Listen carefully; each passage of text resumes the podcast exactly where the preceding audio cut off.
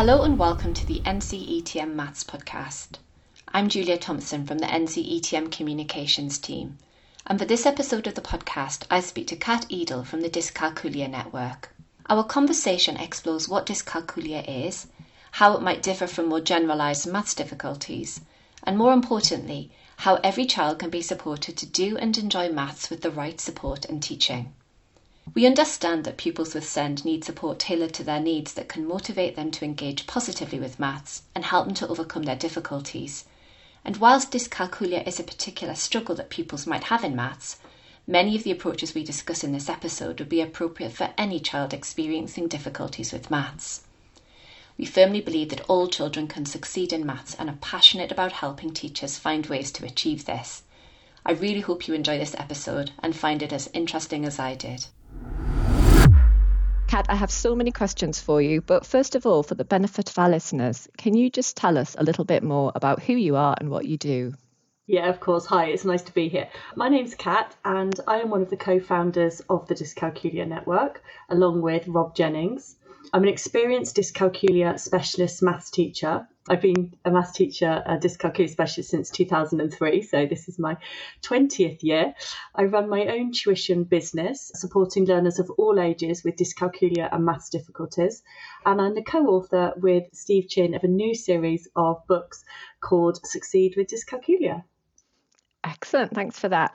So, my first question is How did the Dyscalculia Network come about, and what are your aims as an organisation? So, the Dyscalculia Network came about because I was tutoring, running my own tuition business, and I live in a tiny village in rural Oxfordshire.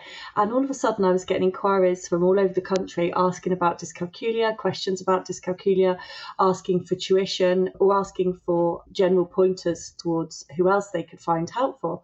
And I realised that there wasn't anywhere else to send people. There was no overall organisation in the UK working on dyscalculia and dyscalculia awareness. So the idea formed in my head that we could have some kind of network to bring people together who were dyscalculia specialists and connect them to people who needed help and I met up with Rob.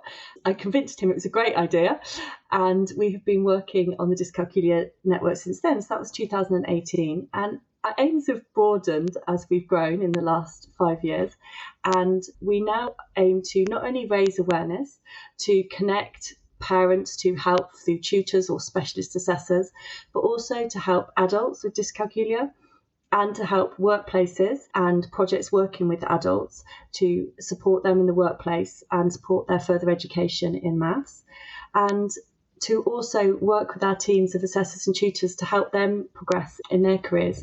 And we do lots and lots of work with schools, of course, being maths teachers ourselves. Lovely. So, an important question, I suppose, because as teachers, we've often had children who might really struggle, but every now and then there is a child that sort of confounds our understanding really of what the issue is and how we can support them. I know I had a child like that in year six, and it was really challenging. Can you explain exactly what dyscalculia is and perhaps what it isn't? Okay, so I think that we have to think of maths difficulties as a spectrum. And I think of it as a long line of which dyscalculia falls at one specific end of that line. Dyscalculia is distinguishable from other maths issues due to the severity of difficulties. As you say, you can see that pupil in your head who's really struggling. Difficulties with number sense in general, things like subitizing, so that means recognizing a small number of counters or objects without having to count them individually. A bit like if you imagine a mother duck with her little ducklings behind her, she will just glance around and she will know if she's got one of her ducklings there. Or if there's one missing, she's going to stop and go back and look for it. And people with dyscalculia don't have that innate ability to just know how many are there just by a quick look. Often they struggle with comparing things and ordering numbers, things like that, and generally working with numbers in general. And adults with dyscalculia would say things like they struggle with managing time, with managing money, with counting, and with estimating, particularly estimating how long things take. So I think we define it as a specific and persistent difficulty in understanding numbers, which can lead to a range of difficulties with maths. It occurs through all age ranges, levels of education, and abilities. And it can occur singly, but it often comes with a friend. There's a lot of co occurrence with dyscalculia and other specific learning difficulties, which can muddy the waters as far as diagnosis goes. And we see that co occurrence between dyscalculia and other specific learning difficulties like dyslexia or ADHD. You mentioned dyslexia. Why do you think the diagnosis of conditions such as dyslexia and dyscalculia is important? I think we can look at this in two ways. There is a point there to be made that if we're giving brilliant support to children in classrooms, then the diagnosis isn't the most important thing. The most important thing is the progress they're making and the support they're being given. Because if we get a diagnosis and nothing happens after that to change anything, nothing's going to get better for the child. So that is one side of looking at it. But we also have to look at the side of children's mental health and well-being. And often, children who have dyscalculia or dyslexia are very aware that they're different to their peers, or that they find maths or English more difficult, or they have different challenges. I think when a child has those different challenges and that we don't acknowledge that they have them and that there is a reason for them, and we're not saying they're to be used as an excuse or a label, we're saying it's a way to help a child understand what's going on in their own head and how they are thinking and learning. And the reason we increasingly feel this is important is because a lot of our work is with adults with dyscalculia. And we frequently have comments on our social media, emails to us, private messages to us saying, I've just heard of the word dyscalculia and I just looked up what it is and it's me. I can see this is me.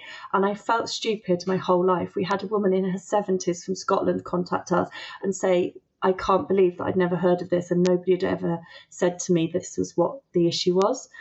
And she said, for the first time in my life, I don't feel stupid. I feel like there is a reason for the fact that I find this so hard. And that's a really powerful thing. For an adult, you can make that choice for yourself. You can say, does it really matter to me that I have a diagnosis or not? But for a child, they're not in that position yet to know whether it really matters to them or not.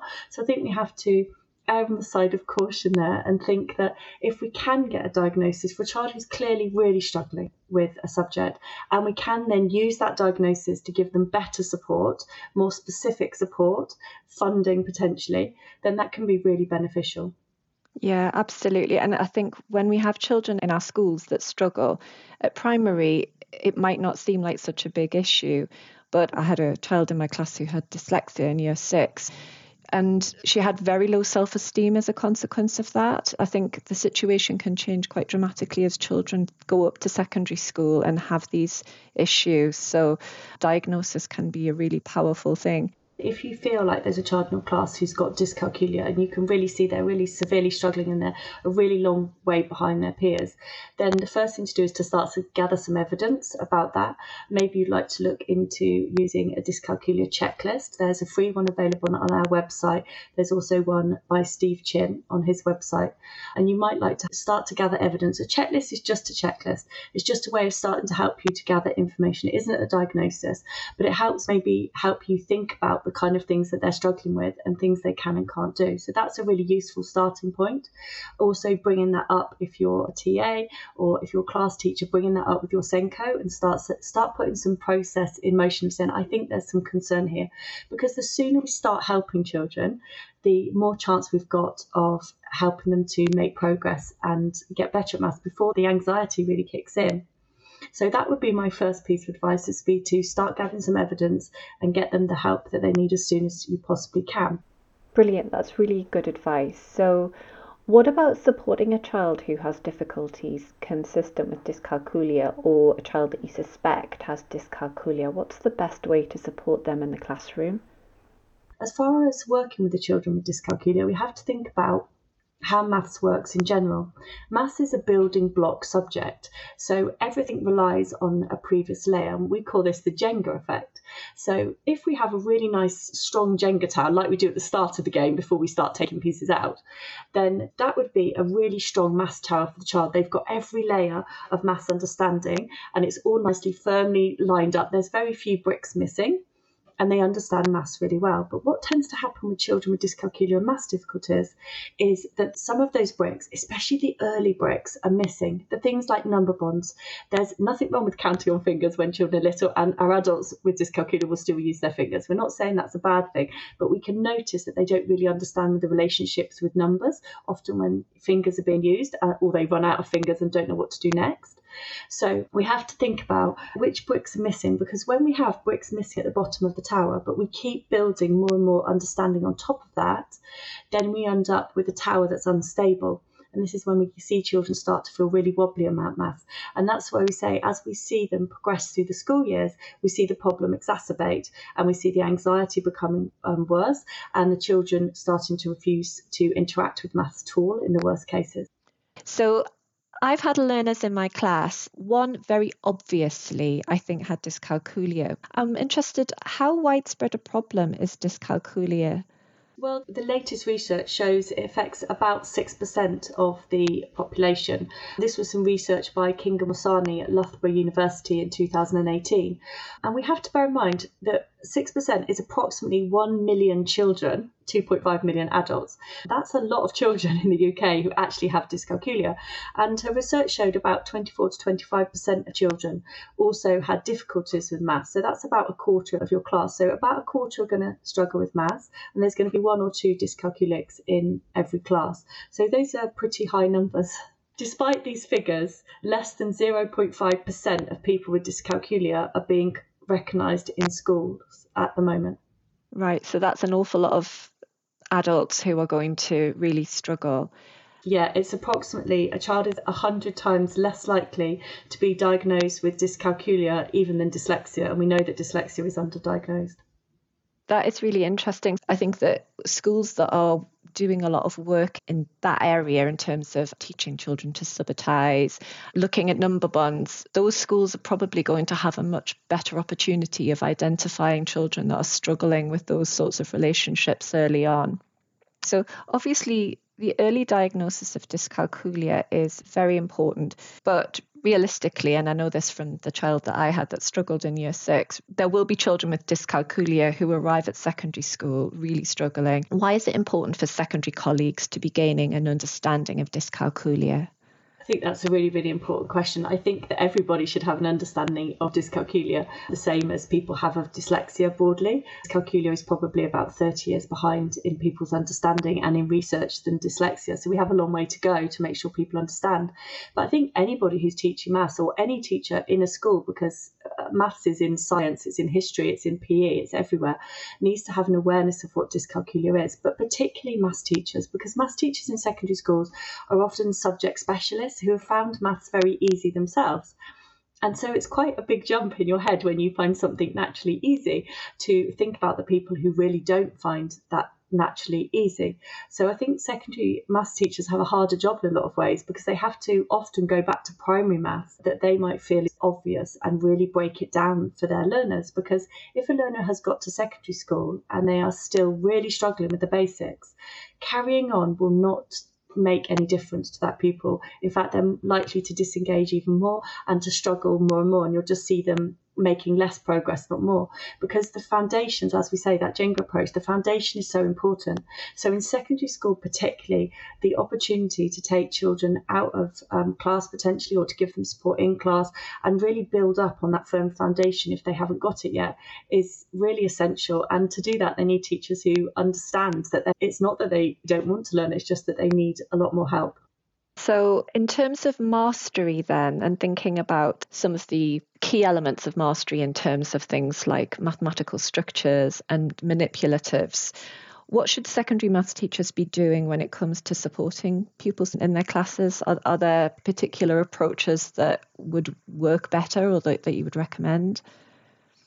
Well, I think that this applies to all teaching, whether it's primary or secondary. The mastery approach has a lot of strengths that benefit people with dyscalculia. So I was talking to Judy Hornigold the other day, a maths specialist, about maths mastery. And she was saying, which I totally agree with, that maths mastery is about building number sense, about communication, about making generalization and connecting maths, using concrete pictorial abstract approaches and cognition, so thinking about what we're thinking. And these are all areas that dyscalculics struggle with. Dyscalculics struggle with number sense. They have a difficulty understanding maths. They need extra communication. They find it difficult to generalize. So we need to encourage them to start thinking about the patterns and relationships. They find it difficult to see maths if they haven't got the visual or kinesthetic resource. So we need to give them that. And they also often become dependent on a procedure over understanding. So again, we need to be thinking about them thinking about maths. And we always say it's not just concrete, pictorial, abstract, it's concrete, pictorial, visualize in your head. So visualization and verbalization is really important for children with dyscalculia to talk about their thinking and for teachers to model what they're thinking to these children. So I think across the curriculum, mastery in general, the whole concept of it is really important, but it is based again on that Jenga approach. It's based on building a firm foundation and building up.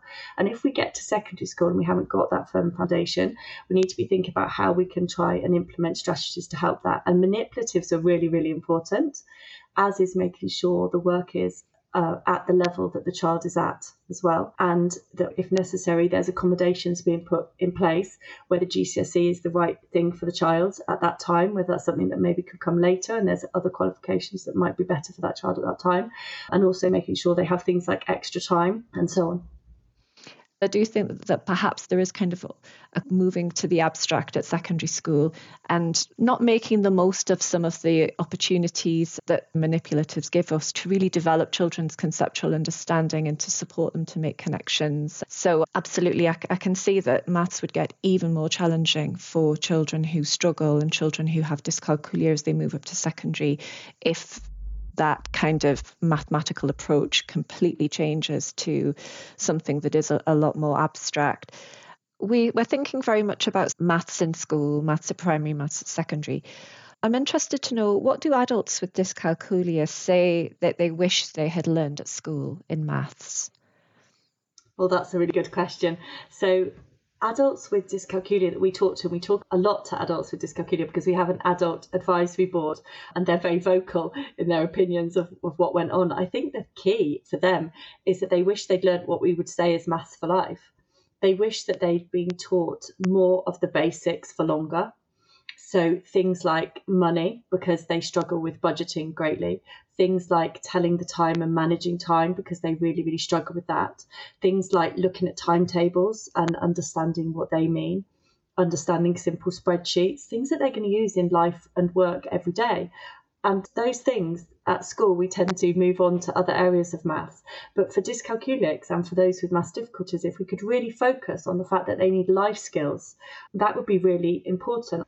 In a report from 2009, the annual economic damage caused by poor numeracy skills in the UK showed it was about 2.4 billion pounds every year, and that was back in 2009. So if we can think about getting people to have maths for life skills, and our adults with dyscalculia agree with that, and we really focus on those skills throughout schooling, then we can put adults into the workforce who are able to advocate for the things that they find hard, but also have the basic skills like understanding time and money and understanding those basic maths concepts that they really need for life.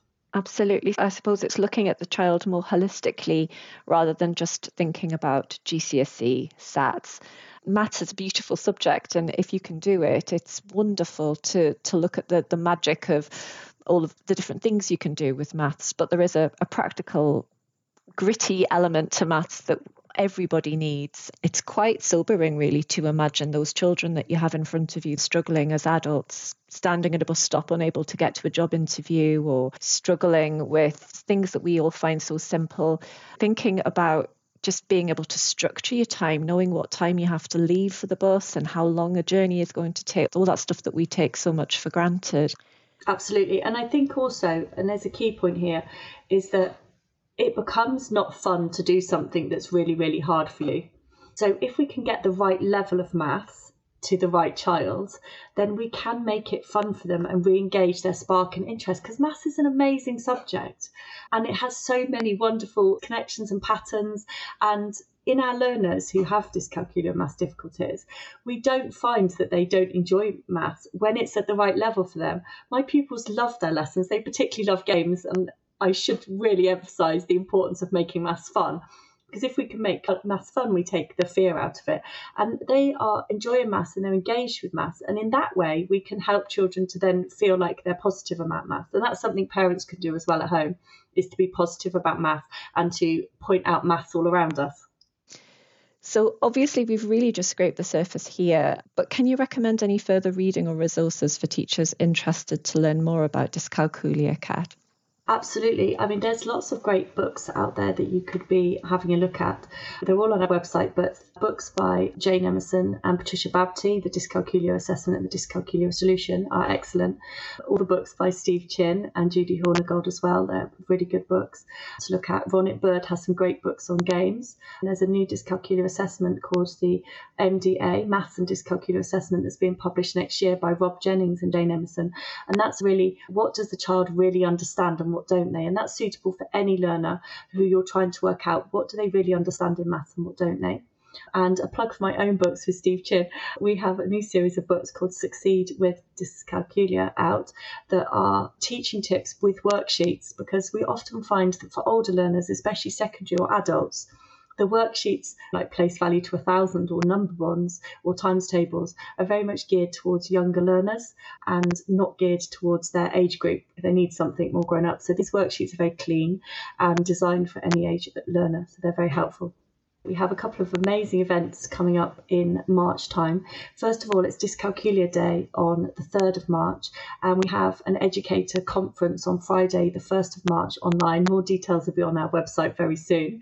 And we also have the UK's first ever Dyscalculia show in person at the NEC on the 15th and 16th of March that we're running in association with the SEND group and the Dys- Dyslexia show. So we hope many of you will be able to join us then as well, and we can all meet face to face.